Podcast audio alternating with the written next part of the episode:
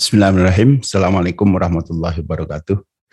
Alhamdulillah wa syukurillah salatu wassalamu ala rasulillah wa la hawla wa la quwata illa billah. Pada pertemuan pekan lalu kita membahas hadis ke 38, 39, 40, 41. Jadi 38, 39, 40, 41 yang topiknya adalah tentang mengusap kepala. Nah, kali ini saya ajak melompat ke hadis 48 yang 42 sampai 47-nya nanti kita sisir lagi. Nah, ini kita lompat ke hadis 48 dulu karena ini masih terkait dengan topik mengusap kepala ya. Dan nanti masih ada satu hadis lagi yang juga terkait dengan mengusap kepala ini saya siapkan di lembar berikutnya.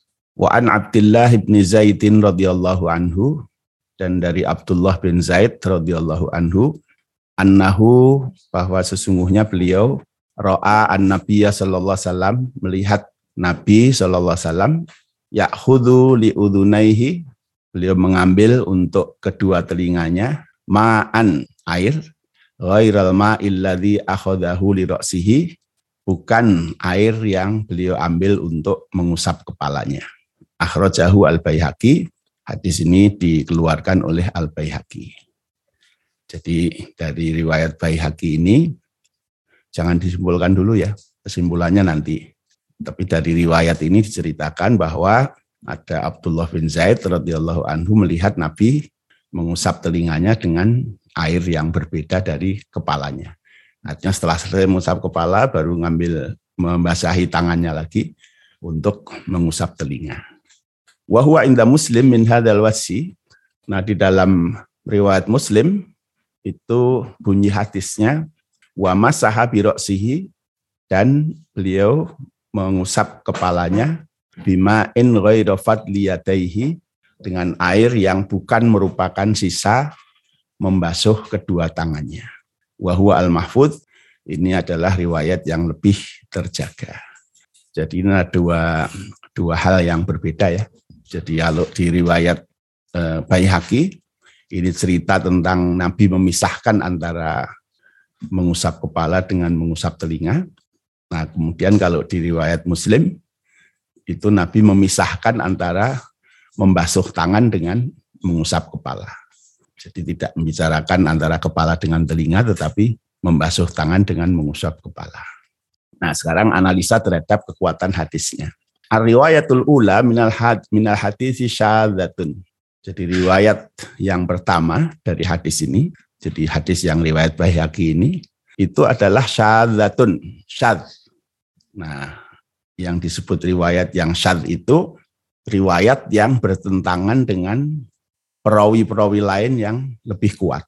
Nah, sehingga hadis yang syaz itu dihukumi sebagai hadis yang lemah, doif ya. Karena dia bertentangan dengan sekian banyak riwayat yang lain yang lebih kuat.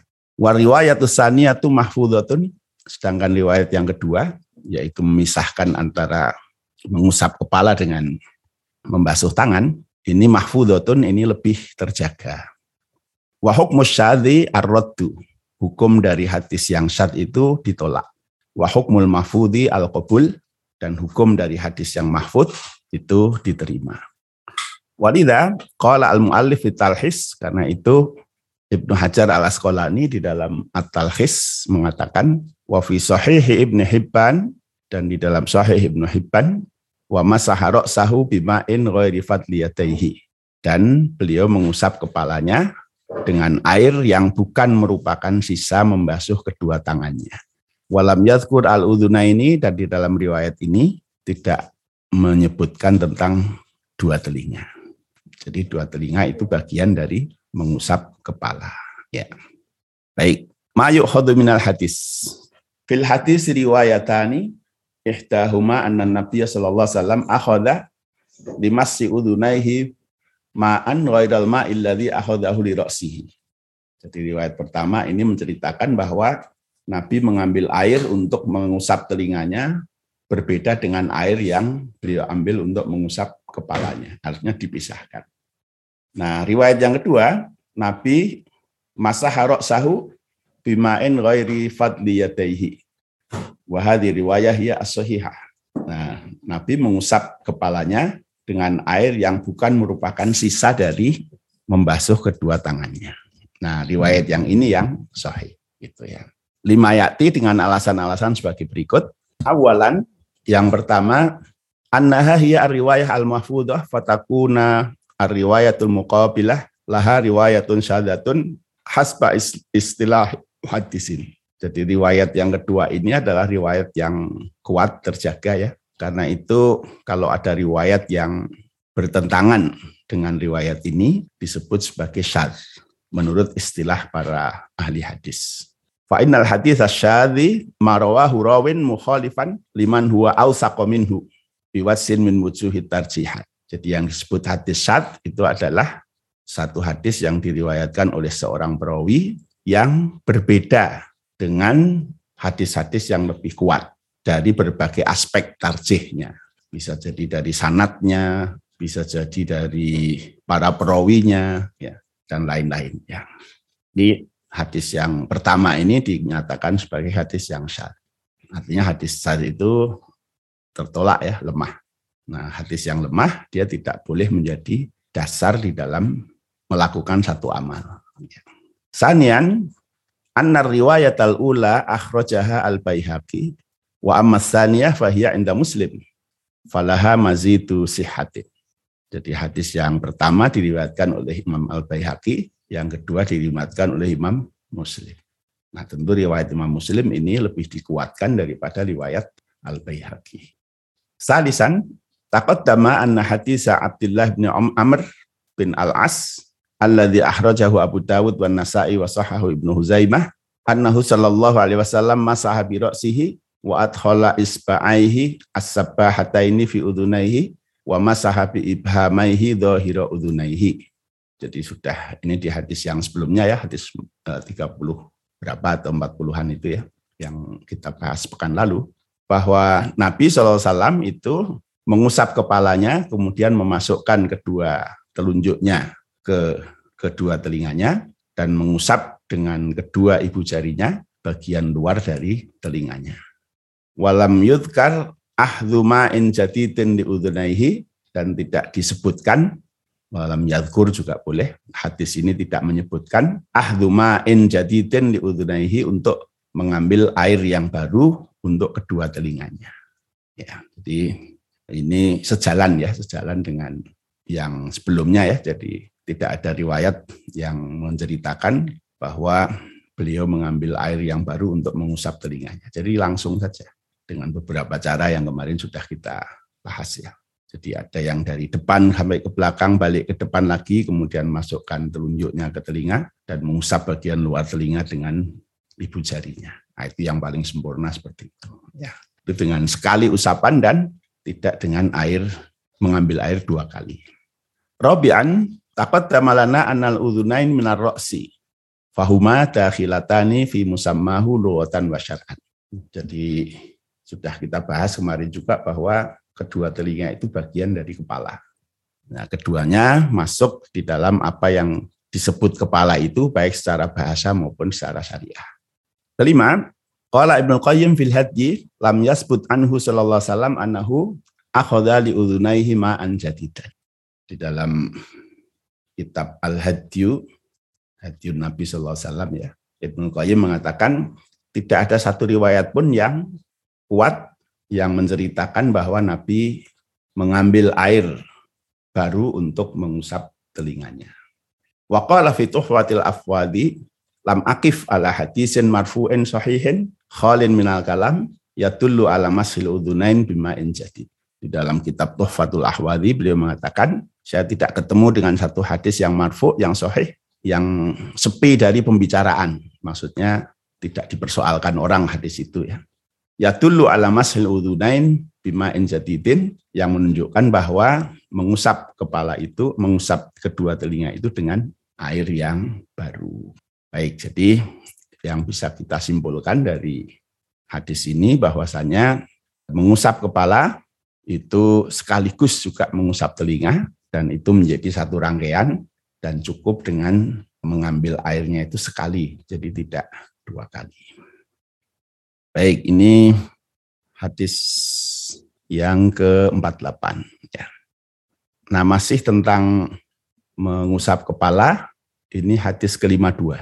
Jadi nomor hadis di sini saya sesuaikan dengan nomor hadis di kitab aslinya.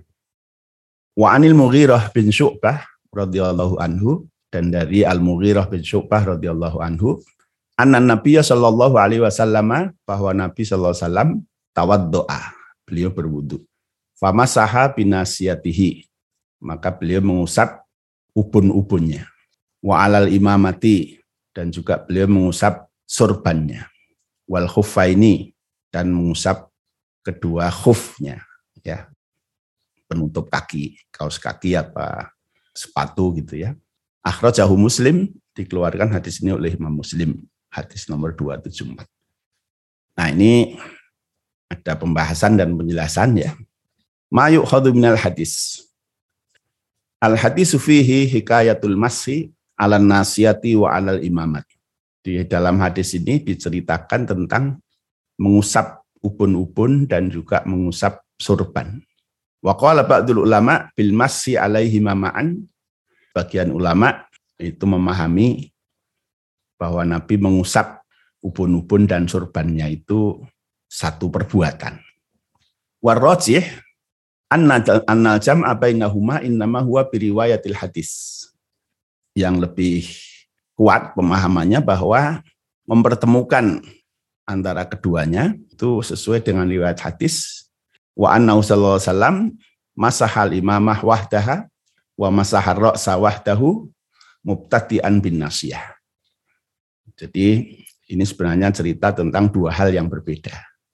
Beliau pernah melihat Rasulullah itu berwudhu mengusap atau mengusap ubun-ubunnya. Pada ketika yang lain beliau melihat Rasulullah berwudu mengusap surbannya.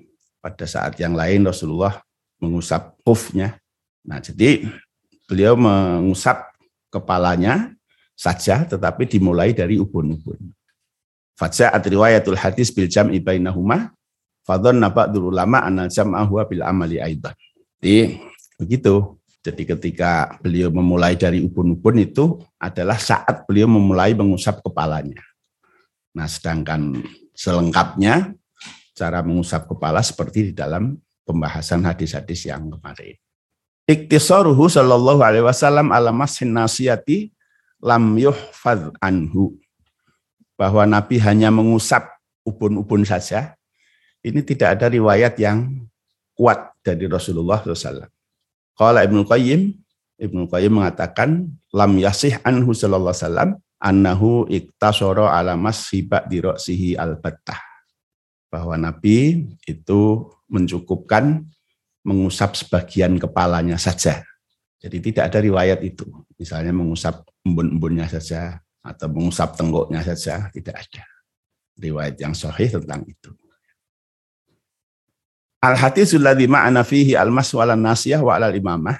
Jadi hadis ini bicara tentang mengusap ubun-ubun dan juga mengusap surban. Wa taqaddama anna raji anal jam'a bainahuma inama huwa bi riwayatil hadis lal jam'u bainahuma bil masih. Jadi ini dua riwayat yang diceritakan dalam satu hadis. Jadi bukan dua perbuatan yang dilakukan dengan cerita di dalam hadis ini. Wa anna sallallahu wasallam in masahal imamah iktasara 'alaiha wa in masaha 'ala ra'si masaha 'alaihi kullahu la ba'dahu. Dan Nabi sallallahu wasallam ketika berwudu ya, kalau beliau mengusap surbannya, maka dia mencukupkan dengan mengusap surban itu. Artinya tidak usah embun-embunnya dibasahi dulu baru surbannya. Wa in masaha 'ala ra'si dan kalau beliau mengusap kepala, masaha alaihi kullihi laba lihi. Jadi beliau mengusap keseluruhannya, bukan sebagiannya. Jadi ini bab tentang mengusap e, surban dan bab tentang mengusap kepala. Kalau mengusap kepala ya utuh, sebagaimana yang riwayat-riwayat sebelumnya. Nah kalau mengusap surban ya surbannya saja yang Yang keempat, jawazul masyi alal imamati wa huwa al masyhur min madhabil Imam Ahmad. Jadi dibolehkan kalau seseorang itu bersorban ya, kemudian dia repot kalau harus melepas sorbannya dulu, kemudian berwudhu terus pakai lagi ya. Nah ini dibolehkan untuk mengusap sorbannya itu. Wahwa al masyhur min madhabil Imam Ahmad dan dibolehkannya mengusap sorban ini adalah pendapat yang masyhur dari madhab Imam Ahmad. Lihat al hadisi karena alasan hadis ini walimaru ya al rawa al Bukhari dan karena alasan hadis yang diriwayatkan oleh Imam Bukhari nomor 205 an Amr bin Umayyah dari Amr bin Umayyah qala Amr mengatakan raaitu Rasulullah sallallahu alaihi wasallam masaha ala imamatihi wa khufaihi. Saya melihat Rasulullah SAW ketika berwudu ya, beliau mengusap surbannya dan mengusap kedua khufnya. Wa huwa min mufradati madhabil Imam Ahmad fala yasihul masu alaiha indal a'immati salasah. Nah ini Imam Ahmad berpendapat seperti ini sendirian. Jadi sementara tiga madhab yang lain itu menyatakan tidak boleh, tidak sah kalau harus kalau hanya mengusap sorban saja. Nah, Imam Ahmad ini membolehkan berdasarkan riwayat-riwayat yang sahih gitu. Nah, saya selah sedikit ya.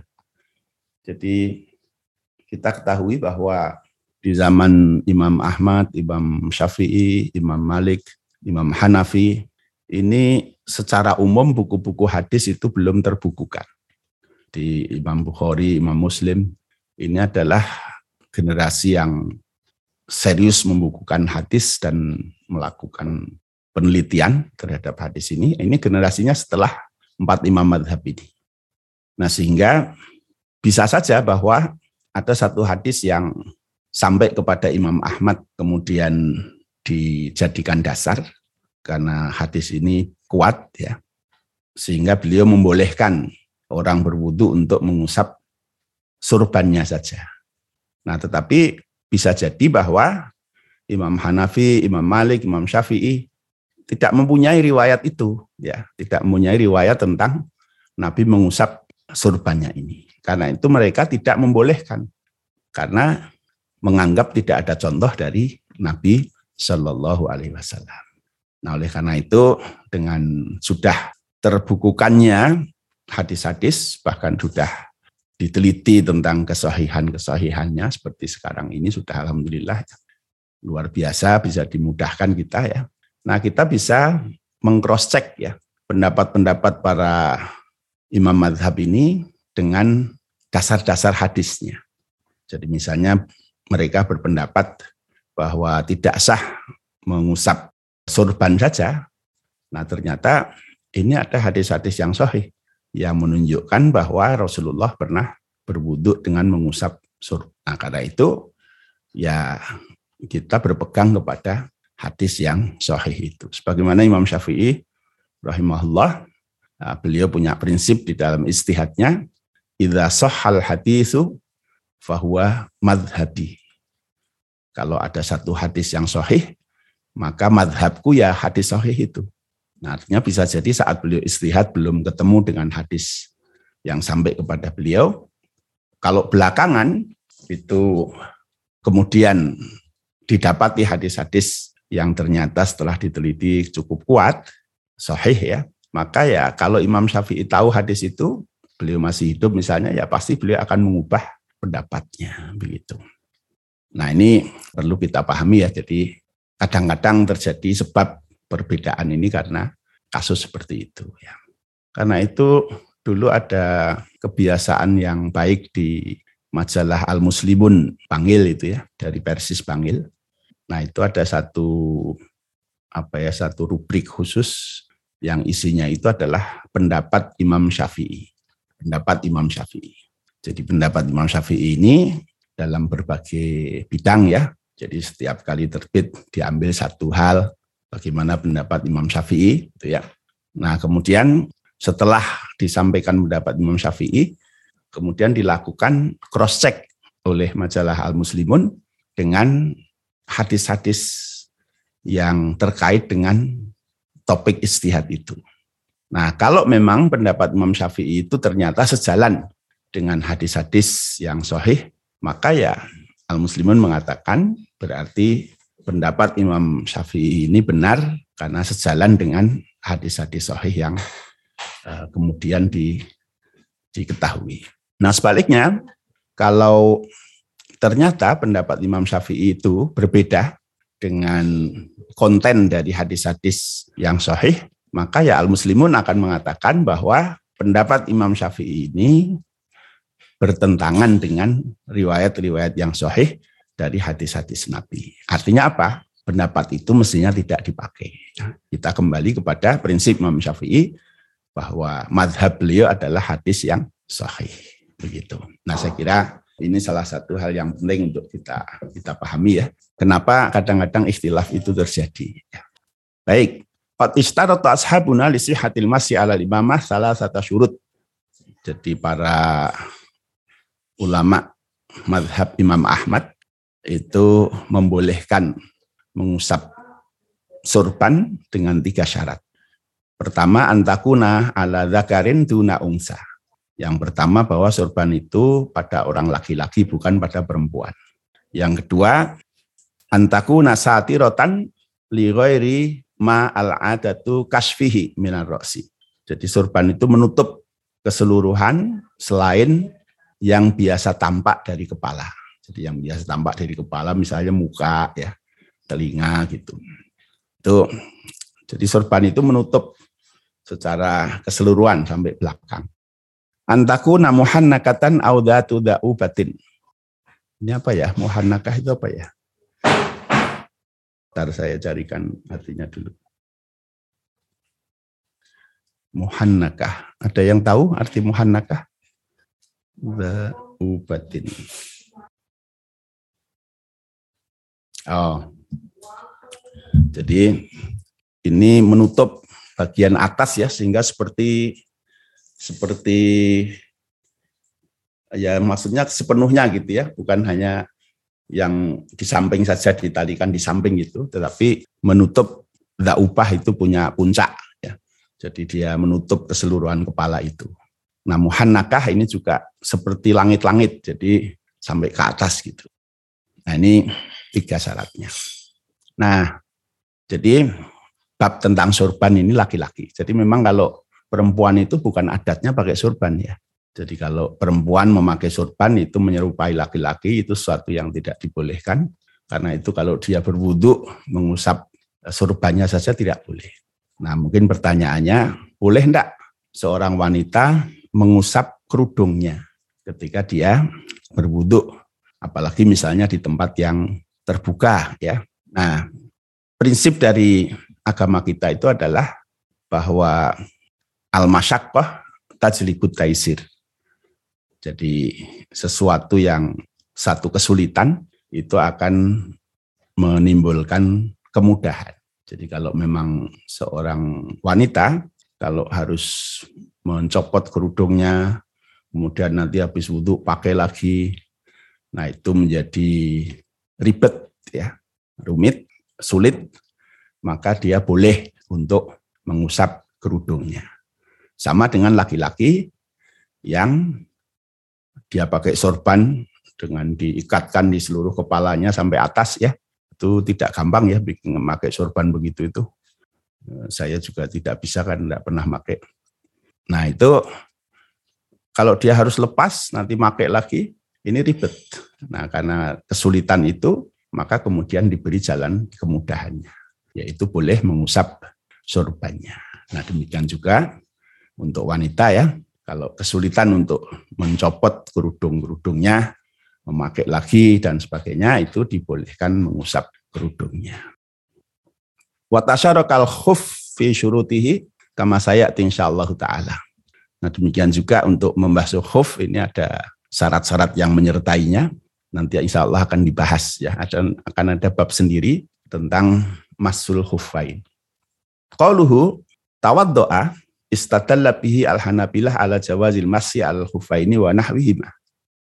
Bahwa madhab Ahmad bin Hambal itu membolehkan mengusap khufain dan yang sejenisnya.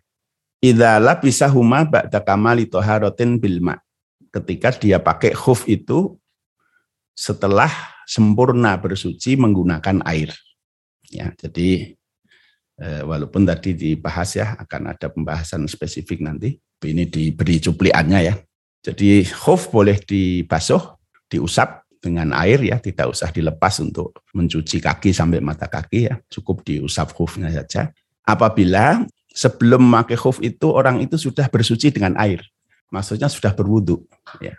Fa'ingkana toharatuhu mumin lam yasih. Nah kalau dulu bersucinya sebelum memakai khuf itu dengan tayamum, maka tidak dibolehkan mengusap khuf saja. Artinya harus dilepas, kemudian dibasuh kakinya. Baru setelah itu pakai khuf lagi, nanti wudhu berikutnya boleh mengusap khufnya saja. Ini pendapat pertama begitu di dalam madhab Hanafi, eh, Hambali. Wa alal qawlisani, dan ada pendapat yang kedua, min annat tayammuma toharotun imatun makomat toharoti bilma.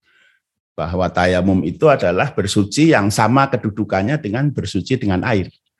Yaitu dengan berwudhu. Ya. Fa'innahu yajuzu walau kana bitoharoti tayamumin.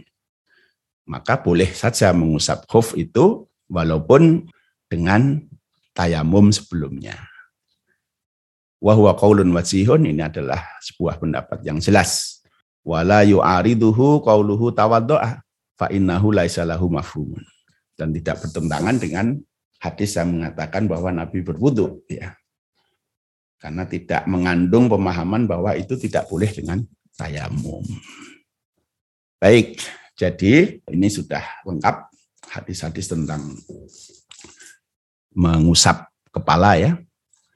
Jadi secara umum bisa kita simpulkan yang pertama bahwa mengusap kepala ini adalah rukun dari wudhu harus dilakukan. Nah, mengusap yang kedua, mengusap kepala itu yang sempurna adalah dengan membasahi tangan dengan air, kemudian digerakkan tangan itu dari mukot kami roksihi, dari bagian depan kepala sampai ke tengkuk, kemudian dibalikkan lagi ke depan, kemudian diakhiri dengan memasukkan dua telunjuk ke dalam telinga dan mengusap bagian luar telinga dengan ibu jari. Nah, itu teknisnya secara sempurna. Dan itu dilakukan hanya sekali. Yang ketiga, boleh saja dari depan ke belakang saja, terus masuk telinga seperti tadi. Atau sebaliknya, dari belakang ke depan saja, kemudian masuk telinga seperti tadi. Ini boleh sebagaimana ada riwayat-riwayat yang lain. Yang keempat, tidak ada riwayat yang menceritakan bahwa Nabi mengusap kepala itu mengusap telinga dengan mengambil air lagi setelah mengusap kepala. Ya. Artinya bahwa Nabi itu ya mengusap telinga itu sebagai kelanjutan langsung dari mengusap kepalanya. Jadi tidak mengusap kepala kemudian berhenti terus tangannya dibasahi lagi untuk mengusap telinga. Nah ini tidak ada riwayat yang sahih tentang masalah itu. Nah, kemudian yang terakhir bagi para laki-laki yang mengenakan surban dan sulit untuk melepas memakainya lagi ribet ya, bukan tidak bisa tetapi repot, maka boleh mengusap surbannya sebagai ganti mengusap kepalanya. Nah, demikian juga bagi wanita yang ribet untuk melepas kerudungnya kemudian memakai lagi di dalam wudhu, dia boleh mengusap kerudungnya. Nah, sama dengan mengusap kerudungnya tadi ya, caranya bisa lengkap tadi, atau dari depan saja, atau dari belakang saja, tapi diakhiri dengan memasukkan telunjuk ke telinga dan ibu jari mengusap bagian luar dari telinganya. Wallah alam, saya kira ini bab tentang mengusap pala. Nah kalau ada pertanyaan-pertanyaan tentang mengusap kepala ini, mungkin bisa ditampilkan dulu Mas Tovan.